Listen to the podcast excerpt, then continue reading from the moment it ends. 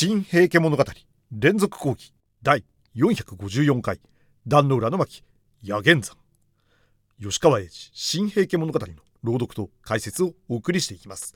各回の注釈と授業内容の音声ファイルは学びやホームページ学びや .caesar.net 学びや .caesar.net でチェックできます。前回は潮が逆流する時を待ちつつも攻撃によって時を稼げ義経の場面をお送りしました。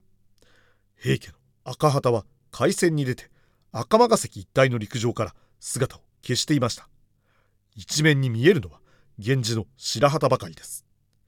陸上の源氏勢は海上で苦戦する自軍の援護をしようと集まっていました。平家の艦隊が岸へ接してきたのを見て矢を放ちましたが思いのほか距離があり矢の多くは虚しく海上に落ちてしまいました。ですが中には平家の船まで届く矢もありました。それでは本文を見ていきます。いやいや東国武者の中にもさすが腕っぷしの弓取りはいるにはいるわ。船屋方の住み柱へ信川に立ったる。この矢を見よ。この敵の矢を。今目を丸くせんばかりに兵どもが下で騒ぎ合っている様子を見友森は櫓越しに下を覗いていった。三つその矢を抜いてこれへ見せよ。ご老示なされますか？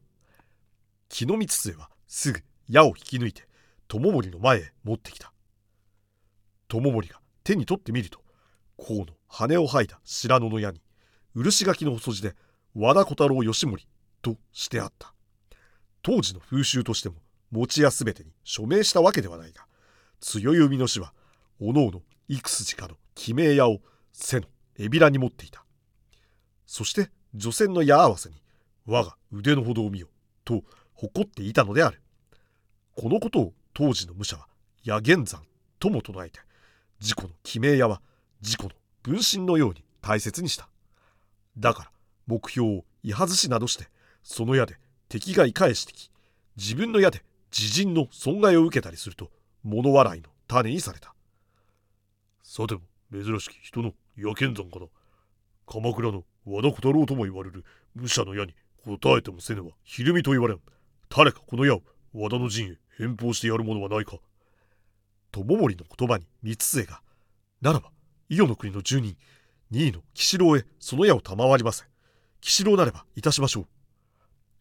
選ばれた伊手の騎士郎近清は和田の矢を賜って海面山頂余りを言い渡し和田の騎馬陣にわっという答えを沸かせた。矢は和田の後ろにいた石田左近太郎の肘に見事立ったのだ。左近太郎は馬から落ちた。近くにいた東国勢は穴少子穴肉や和田が粗骨な焼き演算してつまらぬ恥をかきぬるわと口々に言ったので小太郎義盛はいたたまれなくなったものか。一陣他の渚へ駆け去って船を求め出した。海上へ出て恥を注ごうの所存らしい。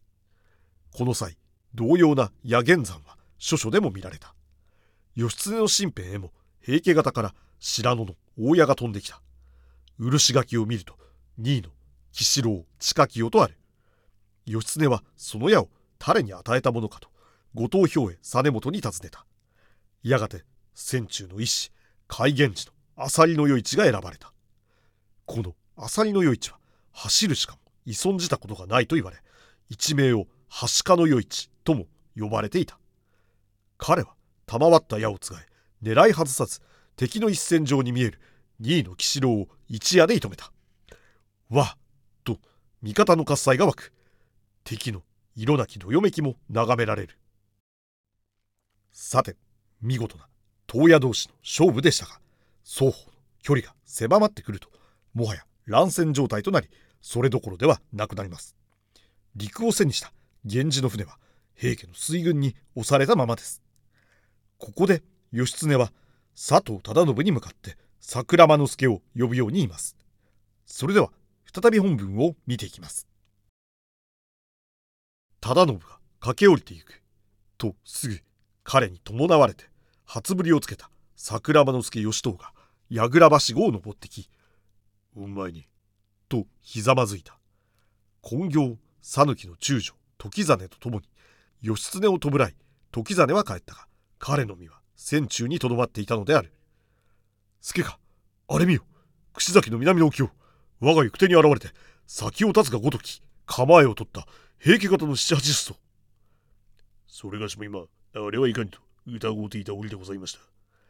そこもとと進めを入れ、内王の役を誓うた、阿波の民部の船手とは違うか。兄、民部のそれか否か、直しばし見ておらねば。いやいや、味方の後方は敵に追いつかれて苦戦に見えるぞ。松はもどかしい。一刻も早く、あれ確かめたいが。では、串崎船一層、それがしにお貸したまわりません。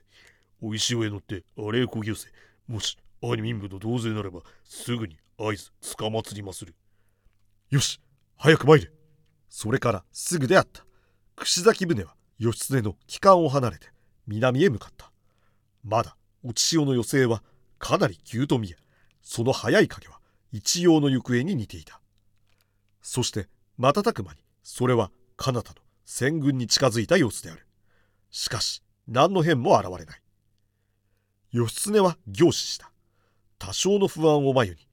するとやがて、彼方の七八十層の上に見えた紅の旗は源氏の白旗に変えられた。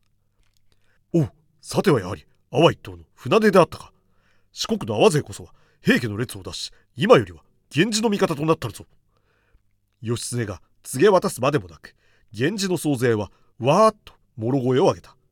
瞬間は目を疑ったが、疑いもなき四国勢の大半と知って踊らんばかり喜んだ。だが、一瞬の平軍の上には声もない悲風が吹いて通った。おそらくはそこの人々こそ目を疑って仰天したことだろう。皆愕然と色を失い怒りを目に込めて今の今まで阿波の民部目を去る人でなしともつい思わず山が松浦島などとともに一方の大将認したるこそ口をしけれと足ずりして罵り合ったに相違ない。が何と言おうと様相はもう逆転していた。さて四国勢のみならず筑紫島の戦軍でも同時に何かが起こっていたようです。予想外の展開に平家方は狼狽し闘技は乱され混乱が広がりました。戦いの奇数やいかに本日の授業はここまでになります。